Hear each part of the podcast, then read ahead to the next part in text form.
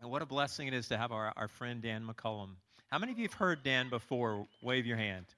Okay, so for a lot of you, Dan is Dan is new, and so I just want you to know that Dan has been a friend of this house for somewhere under hundred years. I just stopped trying to calculate after a while, and uh, Dan uh, goes way back. He's a part of the vac, the mission that's in Vacaville, and and the, the mission in Vacaville has been kind of a parallel church in journeys. We both were lined up with Graham Cooke for season. Graham was kind of one of our key mentors. And uh, what they were going through, we were going through, and the journey has been so, so similar. And Dan is, is a prophet.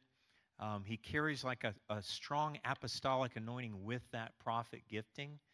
And uh, so I just want you to come ready to receive. Like when Dan stands up here, you're not going to go, Who is this guy? I want, what, when he stands up here, I want him to feel that you are like, I want every ounce of revelation that you have. And I want him, I want him to, to feel us drawing on that gifting because we're not here today to have a good service. We're here to receive missing pieces. We're here to receive revelation that's going to take us forward. And so Dan has precious things for us, for us this morning. And Marcy, why don't you introduce Bethany? Yeah, so also we want to introduce Bethany Hicks. So Bethany uh, works with Dan. They work together. They have worked together to build um, what they can give more context to, but a, a prophetic company. They're training prophetic people in ways that really no one else is doing it. And Nikki's been a part of that.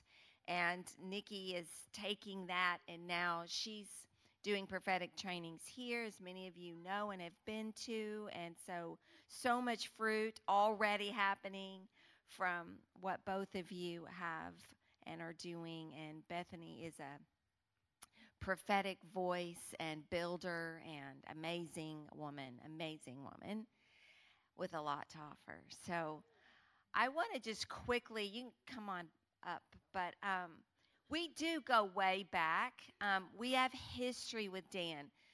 And, and it was just really coming out last night as he was meeting with our staff. And I was remembering how we would sit around in the 90s and with Graham and dream. And it was like God was like, this is fruit of what you dreamed of in the 90s. And I saw this picture um, this morning of, well, last night actually, of the ground. It was like what we had sown in the ground was shifting and moving and causing the ground we were standing on to rise up. And the best language I have right now is I feel like our history and our present and our future is converging today.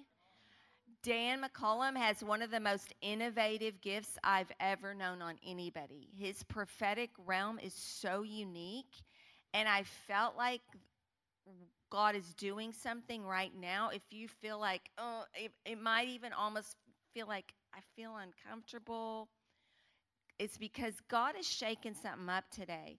And I'm telling you that He is doing something today that we're going to, it's going to mark us for where we're going. That's my best language. Wow. Wow, I'm feeling pressure now. feeling really loved, really received, but yeah, no pressure. Just uh, mark us for the rest of our lives. And take it away. I would do that if I could. I just want you to know. but the Lord has already marked you. It's true. The Lord has already marked you. We just want to figure out what those marks are, what they are, and what they're for. Yeah. Hmm. Interesting. So many things in my heart for you today that uh, that don't worry, that's not a length statement. okay? I, I, I felt hope go out of the room there for a moment. It's like, oh my God, this is going to be long. no, I'll choose one of them, I promise. oh, yeah, but I, I, think it is the fact just that our, our journeys are so similar as houses uh, between your house and my house and, and our journey together. That, first of all, I just feel really at home. I'm thankful for that. Um, and uh, my heart is just full of vision for you and just full of hope for you. Uh, Marcy, you just said something that I don't know. I, I was contemplating a few different directions this morning, and that leads in one of those kind of three that I had in front of me, none of which are actually prepared on paper, uh, just prepared by heart. Um, yeah. So, sorry. you know, in a football game, when they call an audible, I think that's what's going on right now. It's like we had a play, it would have been smooth, it would have been good, but then comes the audible, so everybody has to switch positions real quick. So, this is just me switching position. There's such a, an anointing on the house uh, in this realm of uh,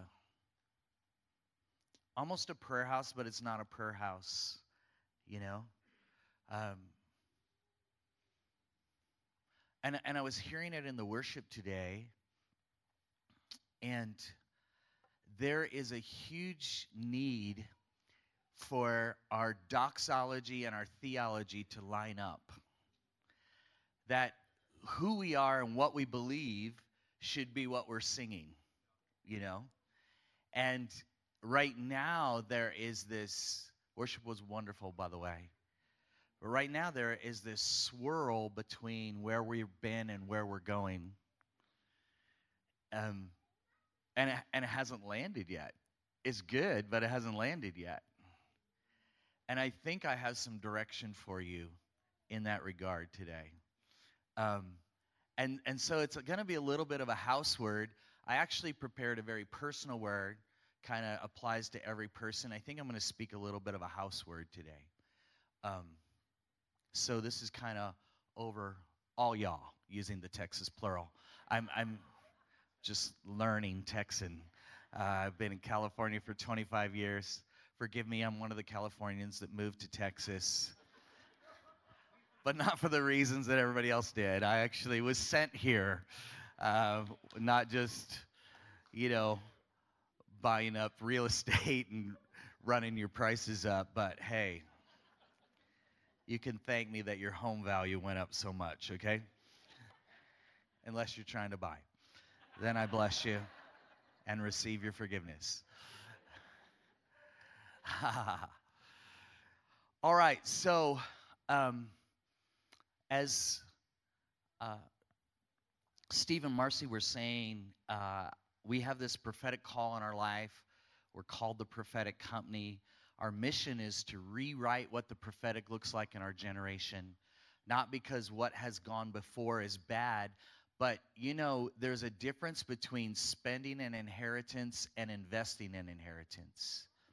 And the kingdom of God is not about spending the inheritance of Christ, it's about living in the inheritance and investing it to see the increase of the kingdom never end. And there's a lot of people who spend the inheritance but don't invest it. So it only lasts one generation, it doesn't become a generational blessing. And uh, to do that, you have to be a contributor, not just a consumer. You can't come to church to consume just the goods that are in the atmosphere and in the body. You have to, at some point, be a contributor to shift from that spending the inheritance of Christ to enjoying it, but also investing it for increase to see this continual increase of the kingdom of God happening. Are you tracking with me so far? Because this is going to be some assembly required. I'm just telling you right now.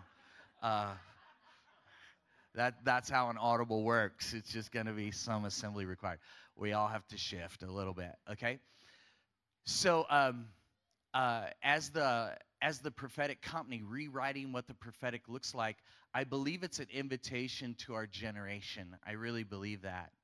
I believe it's an invitation to walk fully in what new covenant prophetic looks like. Um, there's been this this mixture of old and new together. And I want to be very clear Jesus did not abolish the old, he fulfilled the old, but he fulfilled it so he could establish a new. And when we take the old and the new and we mix them together, we come up with this freaky Frankenstein prophetic that's half mean and angry and half powerful and joyful. And it confuses people and it hurts people. And we've got to come fully into the covenant that is ours through the blood of Christ, because the only way to get back to the old one is to step across the blood of Christ. And I don't want to do that. I don't want to make the blood of Jesus of no effect. the Old Testament, the prophetic, is all about repentance and bringing us back to God, okay? But realize that because you were created to be connected with God, repentance only bring, that type of repentance only brings you back to zero.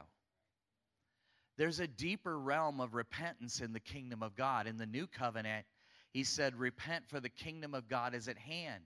That repent is not so much coming out of the old, but thinking into the new. It's actually a renewing of your mind it's actually allowing new paradigms, new ways of thinking to come in to, to, to guide your journey, to define your reality. And I believe that the prophetic, in a lot of ways to this point, has pointed out what's wrong, um, which I believe in the new covenant is actually the job of the Holy Spirit, not the job of the prophetic. And if we're always only fixing what's wrong, how many know that's just maintenance mode? And we're not really building anything. We're not really creating anything. We're not we're not building or advancing the kingdom of God. We're only maintaining what's broke and it's kind of like that squeaky wheel syndrome where the squeaky wheel gets the oil. And when our prophetic is focused on finding out what's wrong and calling that out, we actually, the problem with that is you never actually displace what's wrong. You only like try to try to fix it up a little bit. But the strongest form of warfare is displacement. So we we don't want to use the prophetic to find what's wrong. We want to use the prophetic to find what's missing. We want to use the prophetic to find answers. Come on, Jesus is the answer, but he's not just he's not just the answer in the sense that when you come into Jesus, you automatically have all the answers.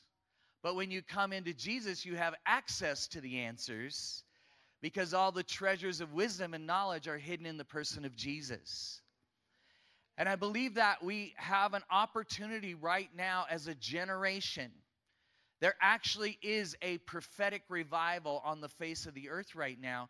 There are more people prophesying on the face of the earth than any time in history. Now, why does that matter? Wait a minute, you didn't catch that. I'm sorry, you might know it, but you didn't catch it. Do you know how important it is to know the season that you're in? and the day of your visitation? Because the Pharisees prayed for something desperately that they missed when it came. That they actually persecuted when it came. so it's important to know what season you're in and what you're supposed to do with it.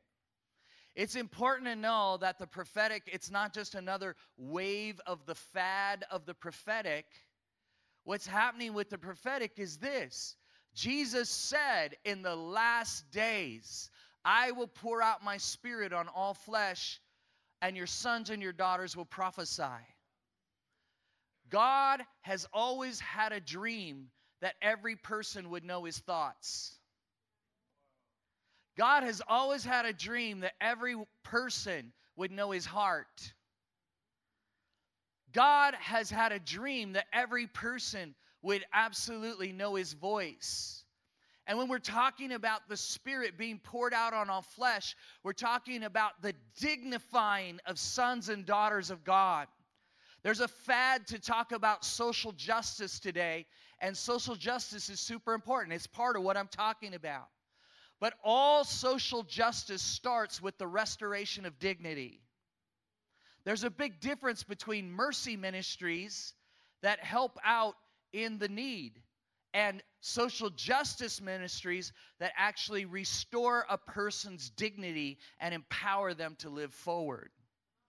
A lot of a lot of what the church has been doing is pastoring the old nature, the old man, out of his dysfunction rather than pastoring the new creation into his destiny.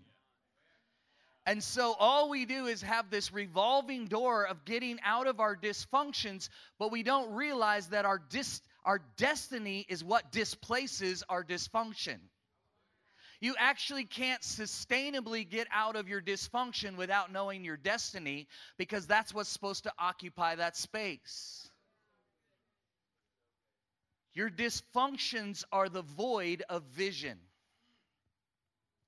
Without vision, people cast off restraint. Without vision, people perish. When Israel was doing bad, it's because there were not many visions. There was not much prophetic vision. But God said, in these last days, right here, I will pour out my spirit on all flesh, and every son and daughter can prophesy, and there will be visions and there will be dreams. God didn't just empower every believer so we could encourage one another. That's the foundation of prophecy, and it's vital and important. But what are we encouraging one another in? God wants to sow his thoughts into every one of you. God wants to empower you to think like him. God wants to empower you to live impossible. Christianity should not be hard, it should be impossible. If you can live it without Him, you got the wrong thing. Because it is not a moral code. It is not an ethical system. It, it, it is not just structure and principle. It is abiding in Christ and Christ abiding in you. This is the hope of glory. This is the mystery that was revealed for generations. Christ in you, the hope of glory. And it's as if there was a season where the church got its eyes more on the blessed hope, the return of Christ, than the hope of glory, Christ already in you. And it created a, a distance in our relationship with Christ where we always felt like we were courting God from a distance. And and, and, and even our songs sometimes took on this idea of distance of you know lord come and holy spirit come and do all this kind of stuff and, and you'd walk away from a worship service with separation anxiety. Because the mystery revealed the mystery that was hidden for generations that has now been revealed in our time is that Christ is already in you, that the hope of glory is already in you that the treasures of wisdom and knowledge are accessible to you, and the prophetic grace that's upon us in the last days is to manifest God's idea in every area of society. That every one of you now have access to a God idea that is a cultural disruption, that is a cultural displacement we are moving in the prophetic from protesters to reformers. Protesters stand outside the gate with signs and declare what's wrong, what's bad, what's going on. And and and there is a time for that. But that is not the season that we are in. We are not in a protester season. We are in a reformer season. And a reformer gets inside of the system and finds out what's good about what already exists, but what's better about the future. And they take us on a pathway from what is good to what is better. And I'm telling you that there is a cultural reformation that is awaiting a, a revelation of the prophetic grace that's on us. There is a grace upon you to be a cultural reformer. I, there is a grace upon you like no generation in history to be a cultural reformer if you can get a hold of this. And so, what happens is it's okay to use the prophetic to spot what the problem is, but you must also use the prophetic to spot what the answer is. And then you have to be willing to become the answer, not just declare the answer. You have to be willing to become the answer.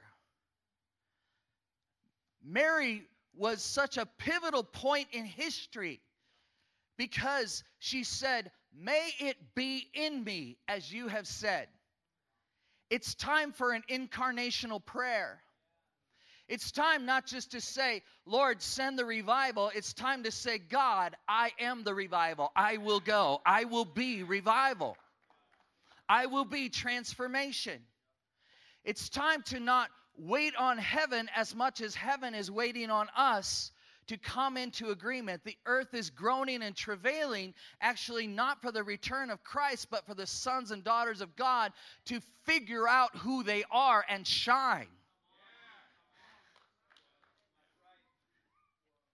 And there is this prophetic reformation that's available to us right now. Again, more people prophesying on the earth than any time in history. Let it land, guys. Let it land. If you can't see that, if you can't see how unique that is, if you can't see how 400 years before the birth of Christ, the prophet Joel says, This is the mark of the last days.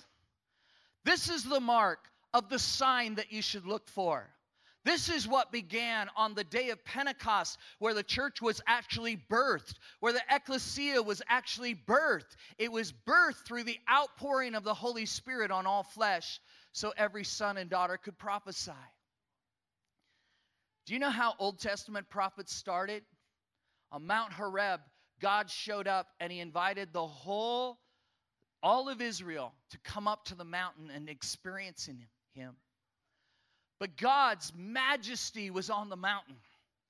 And he was coming in fire and he was coming in thunder. And his voice was like a trumpet and it freaked the people out and scared them. And they ran down the mountain. They said, God, you're too scary for us.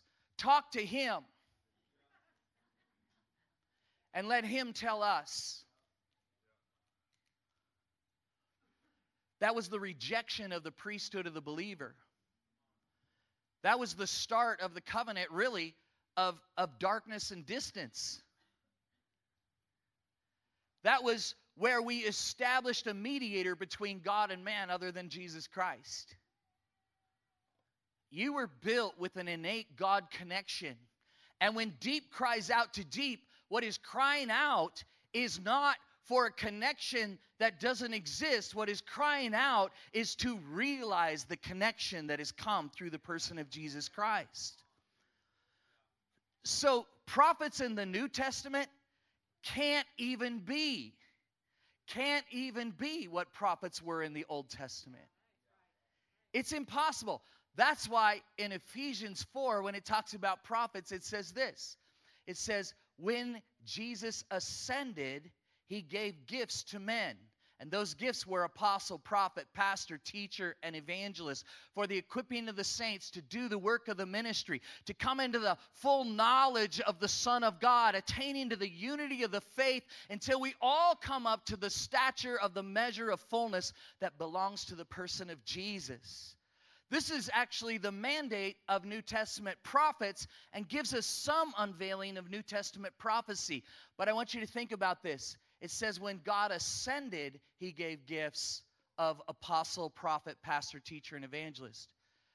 Why did he have to give a gift of prophet if prophets already existed?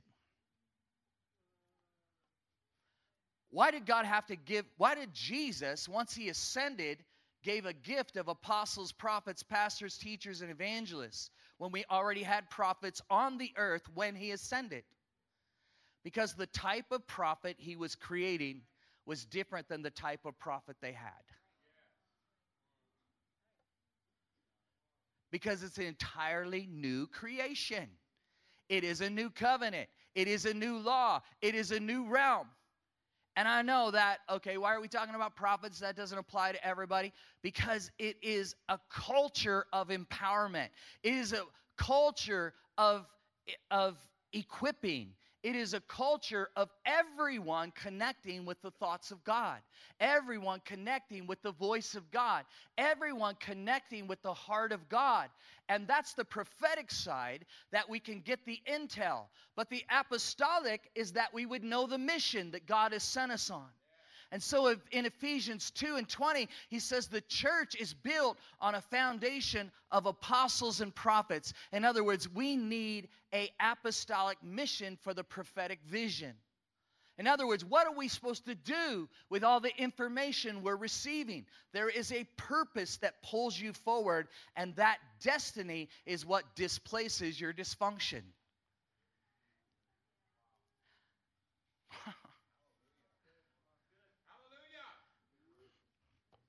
I'm with you.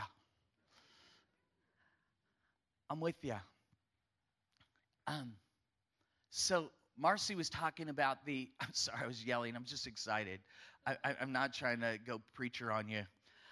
I'm just excited about what I'm talking about. But, but Marcy was talking about a convergence of our past and our present and our future. And uh, and I wanted to speak in a little bit again to the prayer house here and the culture um, the cultural revolution that's going on in this place and in this day, in this generation. This culture of a, of a prophetic that looks different, a culture of prophetic that is providing answers, not pointing out problems, that are reformers and not protesters, that are actually uh, releasing the revelation of abiding and Christ in us rather than calling us to a connection that already exists. And and and there is this convergence convergence convergence. As a matter of fact, when I was preparing to come here, I was actually asking the Lord to be quite truthful. I was like, Lord, is it time for a name change for convergence as they're entering a new season? I asked that about two weeks ago. I was like, Lord, is it time for a name change for convergence? because there's such a new season upon you that is about to break forth. And uh, now, as I stand here, I know the answer no. it's the perfect name for this time, it's the perfect name for this season. And so let me just speak into the prayer house piece for a moment, and I will make it applicable to every person uh, not just because the prayer house is not just an event it's a it's a culture it's a mentality okay? Um, it's it's not just a function of the church it's it, it it is a reality that we want to talk about. Okay so david's tabernacle i'm just going to talk about this because most prayer houses are loosely patterned after david's tabernacle. Uh, what time are you guys done by the way? No no no thank you but yes what time are you actually done Perfect. Thank you. That's all I needed to know. Kids dismiss at 12. We can't really go beyond kids because we all know what happens. It's so unkind to the children's workers. You know, it's it's just awkward. So here we go. Let's dive in. In First Chronicles chapter 25, it says, Now David and his commanders appointed musicians to prophesy on their harps, their lutes, their lyres, their cymbals. All right? They appointed them for the work of prophesying on instruments. Okay, so first of all, it's really important because of the wonderful prayer movement that uh, has happened. Really, it was kind of birthed in the 80s and, you know, International House of Prayer in Kansas City and all that, which is so beautiful, so powerful. But a lot of people have, uh, have defined Tabernacle of David by the prayer house model and not by the prophetic model. Not to say those aren't prophetic, they, they are prophetic. But we need to understand that the tabernacle of David was actually a place primarily of prophecy. It was prophecy. Okay? So in First Chronicles chapter 25, verse 1, it says David and the commanders of the army. Do you realize that it was the Department of Defense that set up 24 7 worship? That ought to be a clue right there. That ought to be a clue how important it was. And it was part of the cultural reformation of Israel. Israel went through an incredible cultural reformation at that time. And part of it was this they made David's tabernacle made the presence of God accessible to every individual almost outside of its own covenant. It's like what used to only be available to the priests is now available to everybody. So the first thing about David's tabernacle, it was a picture of what would come under the new covenant where everyone would have access to the manifest presence of God and the glory of God. Because remember, when Jesus died on the cross, curtain number 2 ripped in the tabernacle from the top to the bottom, which shows God ripped it. He ripped it from top to bottom. And what was behind curtain two? The highest manifestation of the presence of God on planet Earth was behind curtain number two in that old tabernacle. It was the place of all God, it was the place of manifest glory. It was the place where when you stepped in, all that was there was an ark and a love seat where you could sit down and commune with God in, in, in just unbroken fellowship and you would come into this place of all glory. And when Jesus Christ died on the cross, that curtain, which was four inch thick goat skin, ripped from top to bottom, and out from behind curtain number two came the highest concentration of the manifest presence of God on planet Earth. And where did it go? Inside the believer. You are the highest concentration of the manifest presence of God on planet Earth. You are.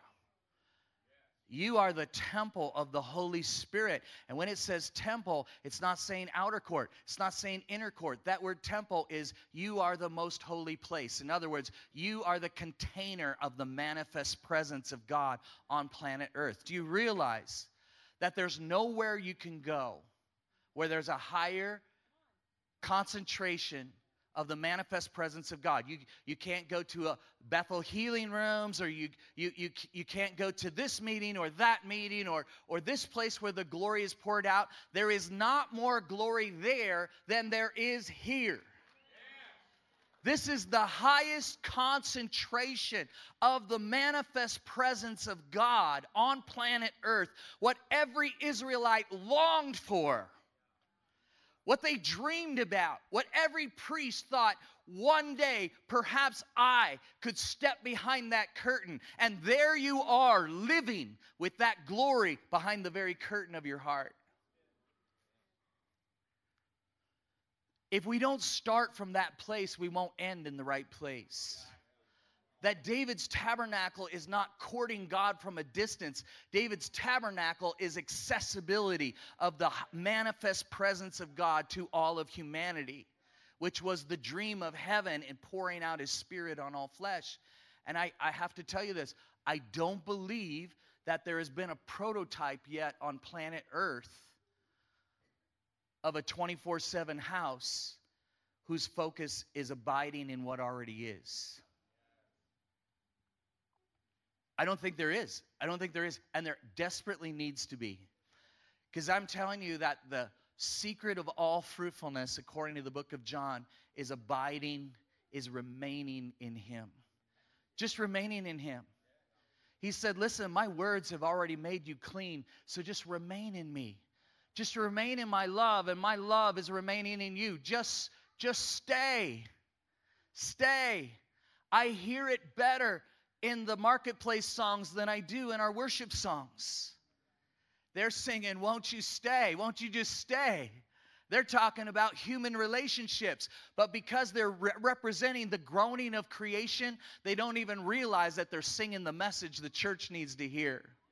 Just stay in what you already have through the person of Christ. Realize that the manifest presence of God is here, that Christ is in you and you are in Christ. And until until that becomes your reality, you will not be the cultural reformer that you're called to be. The kingdom of God is in you, not outside. It literally says in Luke 11, it says, the kingdom of God cannot be observed. Neither can you say, here it is or there it is, because the kingdom of God is within you. The kingdom of God is righteousness, peace, and joy in the Holy Ghost. The kingdom of God is not something you do until it's something you are. Until you realize that my home base, my secret place, my fortress, whatever you want to call it, is righteousness, peace, and joy. Not a righteousness of my own. Not a righteousness that I could establish. Not a righteousness I could work for. Not a righteousness I could pray up or pray down. Not a righteousness I could sing into the room but a righteousness that is by faith alone through what Christ has done. A revelation of righteousness. And when scripture says, seek first the kingdom of God, it says, and his righteousness. In other words, step one to seeking the kingdom of God is a revelation of the righteousness of Jesus Christ. It's step one. It's step one. Until you get the fact that you're already righteous, you will continue to perform for it and be caught in the trap of dead religion. No matter how sincere, no matter how earnest, no matter how surrendered or consecrated, you will still be caught in the cycle of self righteousness of trying to establish what only Christ could do in you and for you. And here's the problem, guys no matter how good our kingdom work is, if we do it in self righteousness, the world will see it and despise it because they hate the self righteousness of the church. And, they, and their hate for it is closer to how God feels about it than how the church feels about it. Paul said, I consider all things lost compared to the excellency of knowing him, that I might be found in him, not with a righteousness according to works or law or anything that I've done, but that I would be found in him, in his righteousness and his righteousness alone. A gift, a grace, an impartation that is the very foundation of the kingdom of God.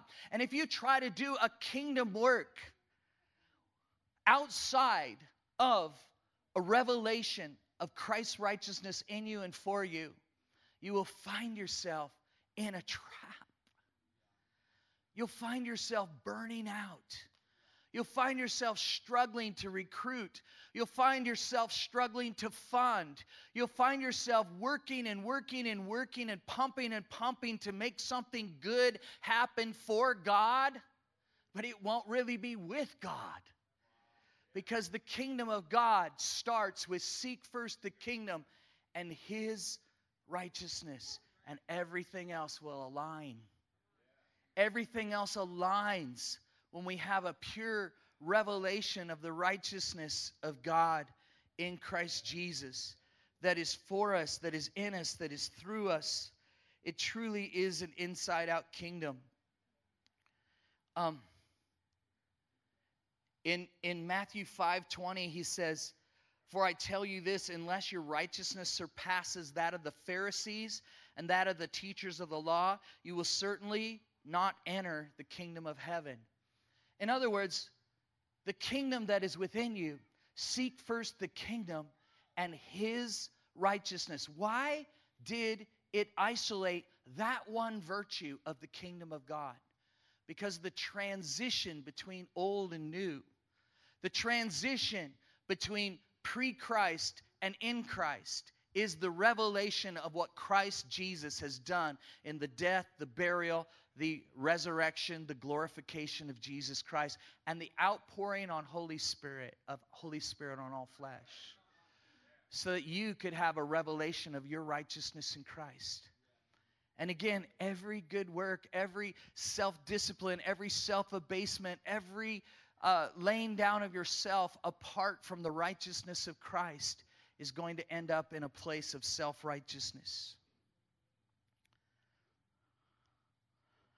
Romans 10 3, it says, Since they did not know the righteousness of God and sought to establish their own, they did not submit to God's righteousness. Because they didn't know the righteousness of God and they sought to establish their own, they did not submit to God's righteousness. In Philippians 3, I, I quoted this before, but he said, uh, Not having a righteousness of my own that comes from the from the law, but that which is only through faith in Jesus Christ, the righteousness that comes from God on the basis of faith. Isaiah 32 17. All right, now here's the transition point. Isaiah 32 17 says this The fruit of that righteousness will be peace, and its effect will be quietness and confidence forever. What's the fruit of living in the righteousness of Christ? Because in Isaiah, he's prophesying a righteousness that would come. We live in that righteousness that came.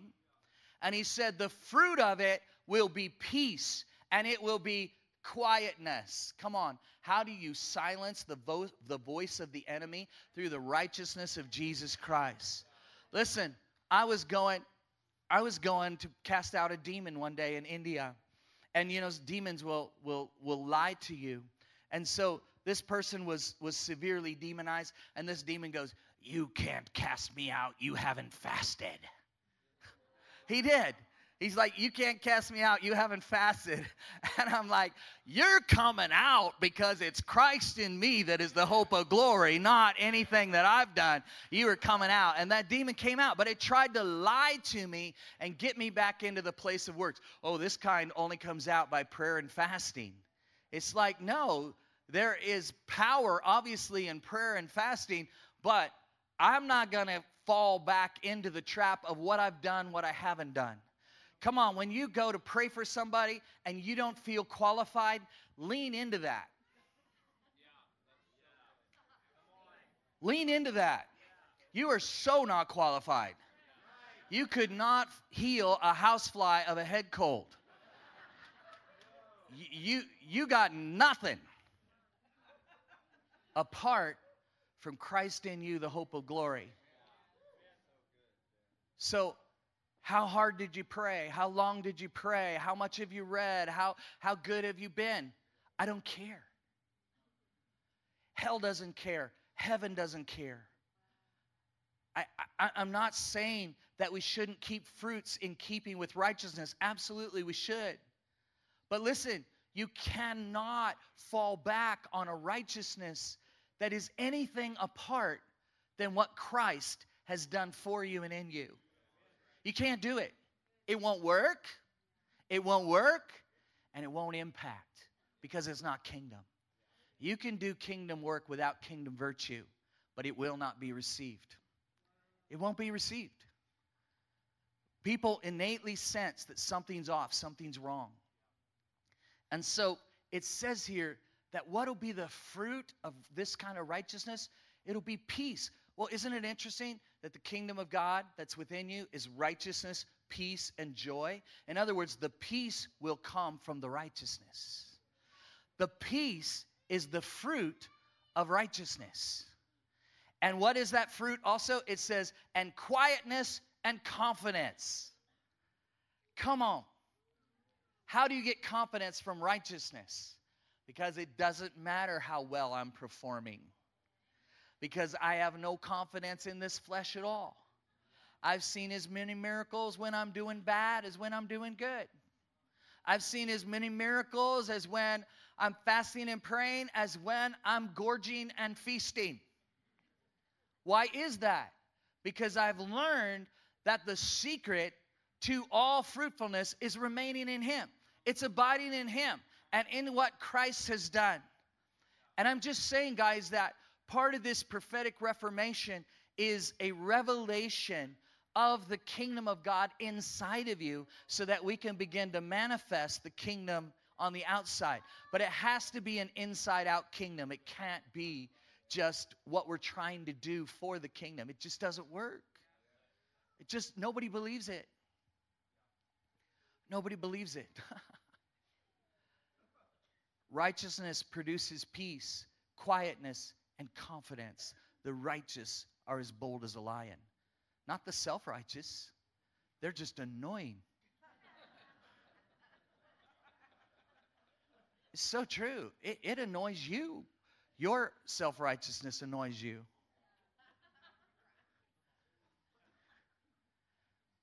But the righteousness in Christ, an impartation of righteousness. When God said, Be holy, for I am holy, it wasn't a command, it was an impartation.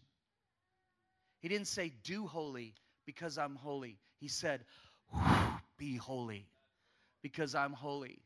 I'm giving you an impartation of my holiness. I'm giving you my impartation of my righteousness. I'm setting you apart by putting my nature inside of you. Your new creation, your new nature is the nature of Christ. God's dream was never just to forgive you, God's dream was to forgive you so he could free you, so he could fill you with the same thing that fills God himself. And if you stop at forgiven or you stop at free, you have missed the whole point.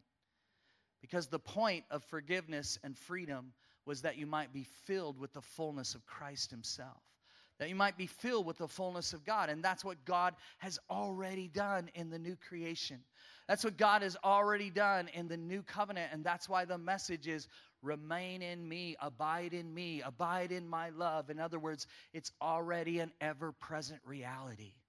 Live from that place of His righteousness, and you walk in the peace that transcends understanding. You walk in a peace that is a principality. Jesus said, I'm the Prince of Peace. All right? That word prince is the word principality, it's the word territorial spirit. Come on. The church, in an hour like this, where everything is being shaken, where nation is rising against nation, People can start to panic to think about the end times if they miss ground zero. If they miss God's Spirit has been poured out on all flesh, on every son and daughter, so we could have visions and dreams, so that we could push the kingdom inside, outside, because we have a peace that passes understanding, and our peace comes from a principality of peace. It comes from a territorial spirit of peace. What, what would happen if the church, its members, began to manifest such peace beyond understanding that people couldn't get what's going on? That people couldn't comprehend what's going on.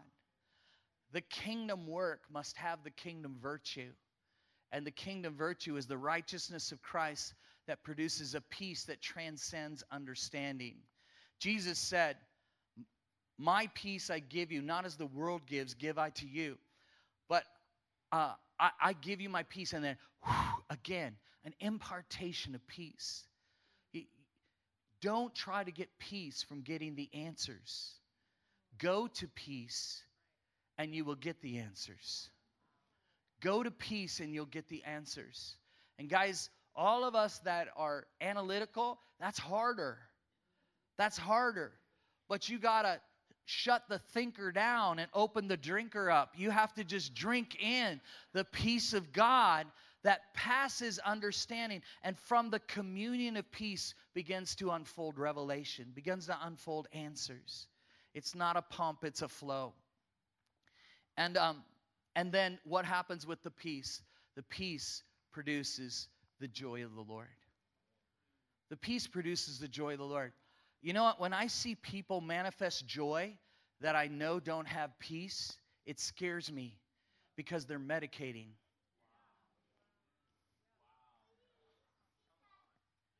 You know, you know how an alcoholic will use alcohol to medicate their pain or their problems so they don't have to look at it? How a drug addict will do the same thing, how uh, someone that's struggling with impurity they're doing the same thing, actually. They're trying to, they're trying to medicate a feeling they can't control with one they can. And when I see people step into the joy of the Lord that's available to everybody, but when you step into the joy without the peace of God, a lot of times you just become an atmosphere junkie. You're coming for the blessing, you're coming for the buzz, but you're not really dealing with reality. And that's not what this joy is for. This joy is that in the midst of going through hell, the joy of the Lord is your strength. It's it's not it's not a band-aid, it's not an escape. It is the empowering itself. It is the strength itself to, to stare it down, to face it, to just go, man, this doesn't look like what I believe. But I'm not giving up what I believe. I'm going to make the circumstances bow to what God says. And you stand in the joy of the Lord. Guys, joy is not like happiness, which is connected to happenstance, but joy is when you encounter various trials and the testing of your faith. Come on, trials is one thing.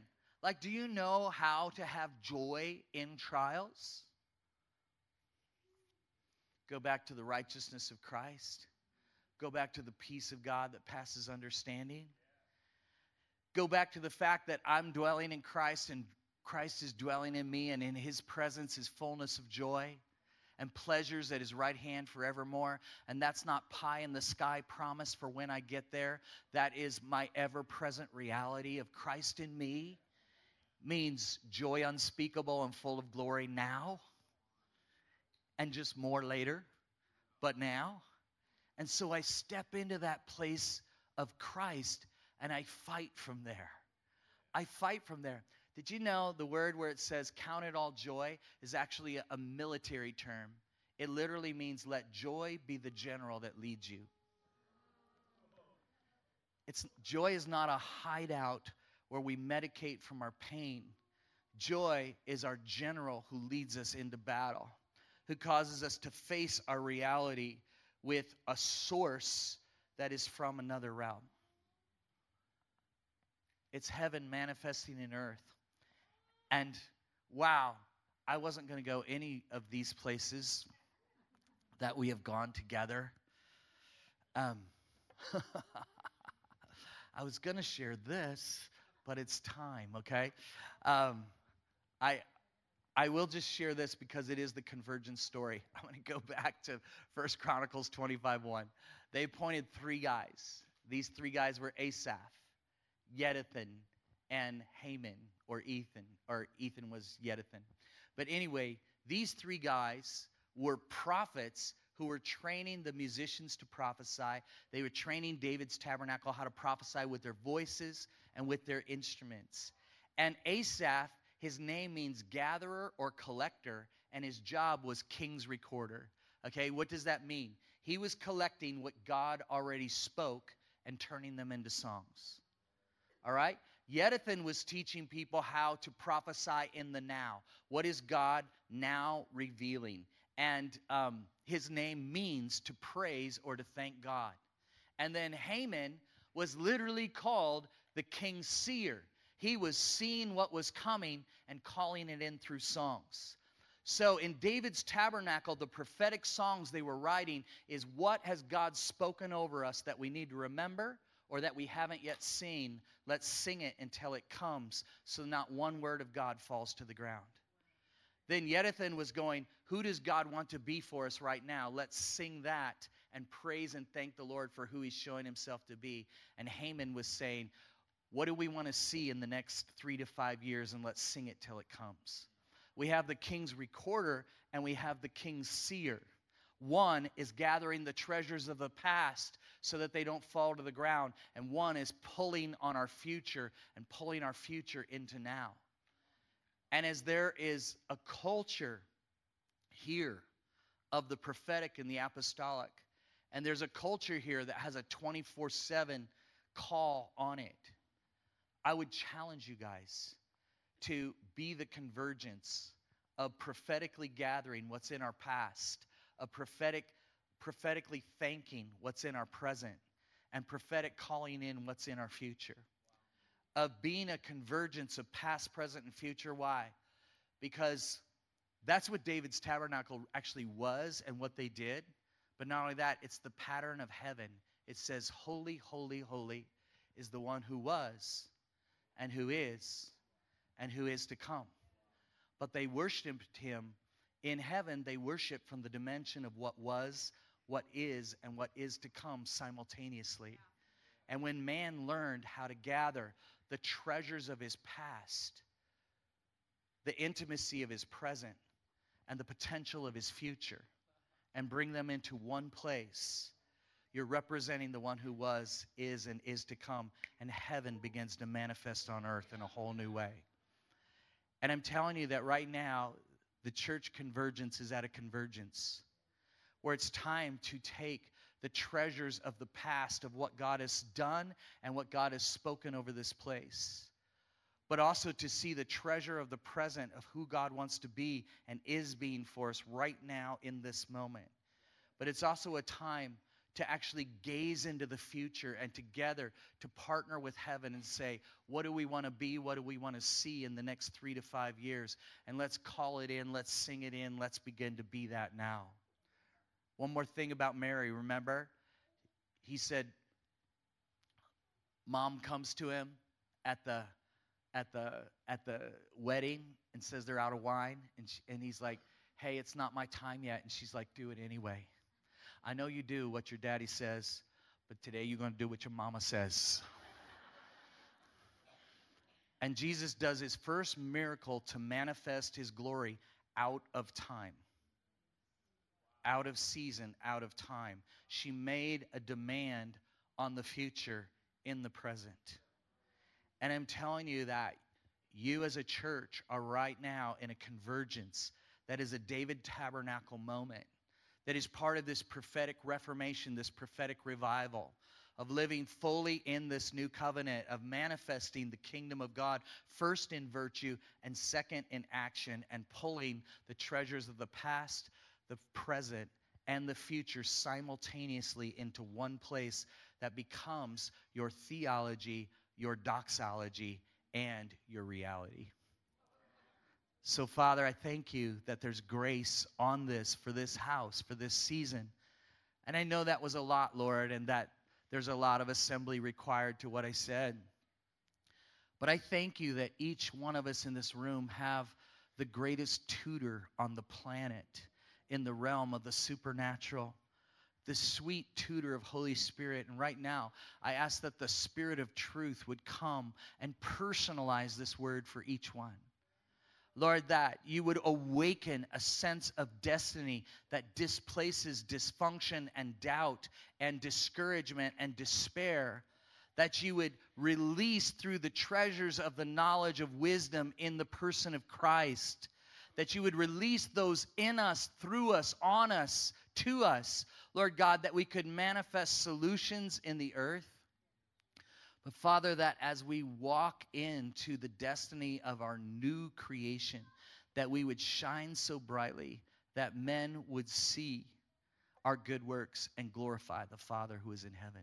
So, Father, may there be a convergence in this moment of clarity, of destiny, and of sending. Lord, of being and of sending. And we ask it to the glory of God. In Jesus' name, amen. Amen.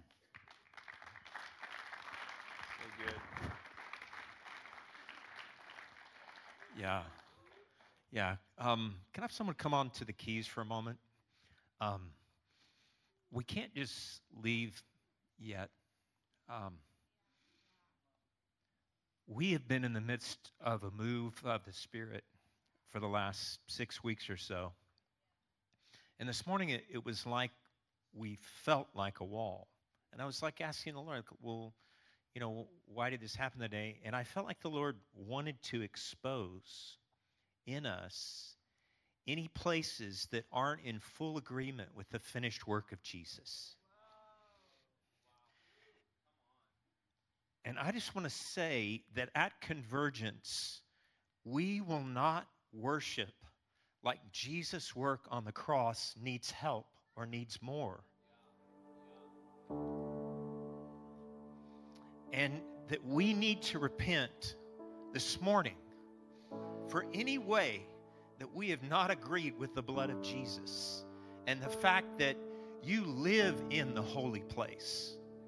You are the holy place. And, and there's so much pressure in the body of Christ to go back to this I'm going to strive to get somewhere in God when you are in God.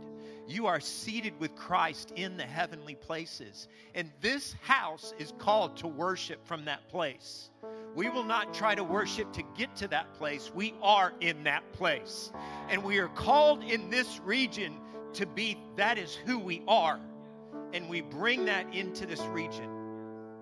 And I just feel like this morning the Lord allowed it to be more difficult because we have, you know, we've just been coming in here every day. And what's been happening in the last six weeks has not been happening because we tried harder, because we just got so caught up in Jesus and what he's doing that we didn't we didn't even worry about it. We just let him be who he is. So I want us to stand and Lord, we just want to say yes this morning that we are in you. And I just want to invite right now every person that says, I agree with this for this house to come forward right now.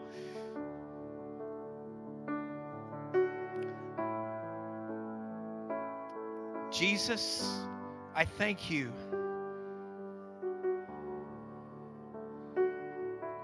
For everything you did on the cross, that we worship not to get into the throne room, but we worship from the throne room.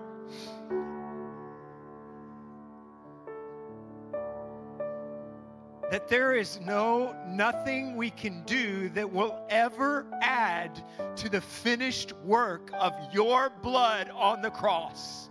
And we repent and ask and turn away from every thought that would say, if I pray more, if I try harder, if I worship with more expression, Lord, there is nothing we can do to add to the cross.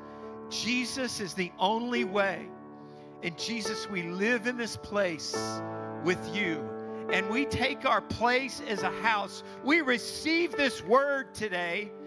Father, I, I hear it as a teaching today, but I also felt that there was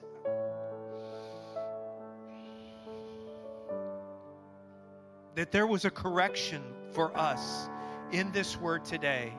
And so, Lord, we come and say yes to you, and we turn aside from any striving to try to go somewhere where we already are.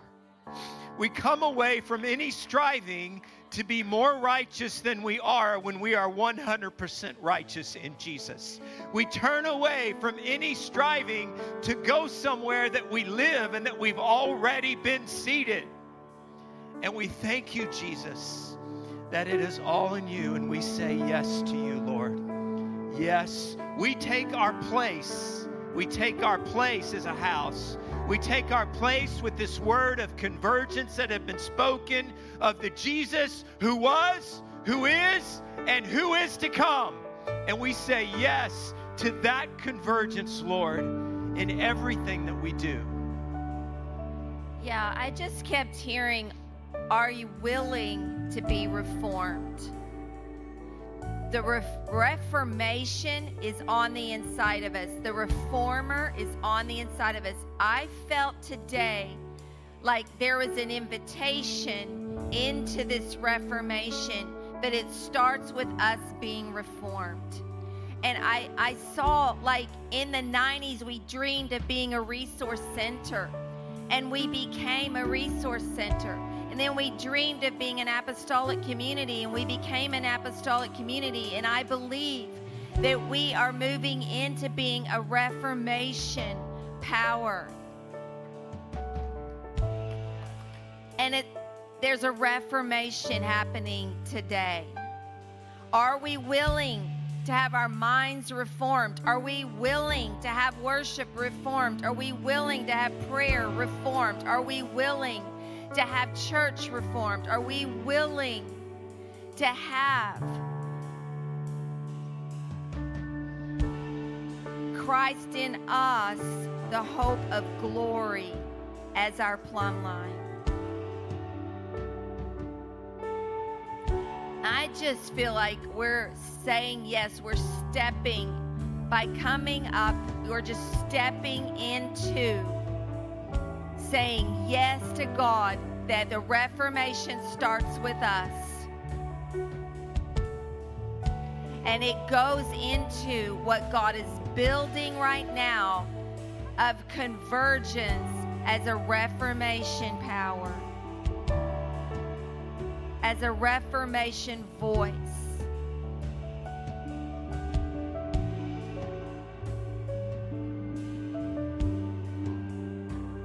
We just say, yes, we align. We align with the truth of your righteousness.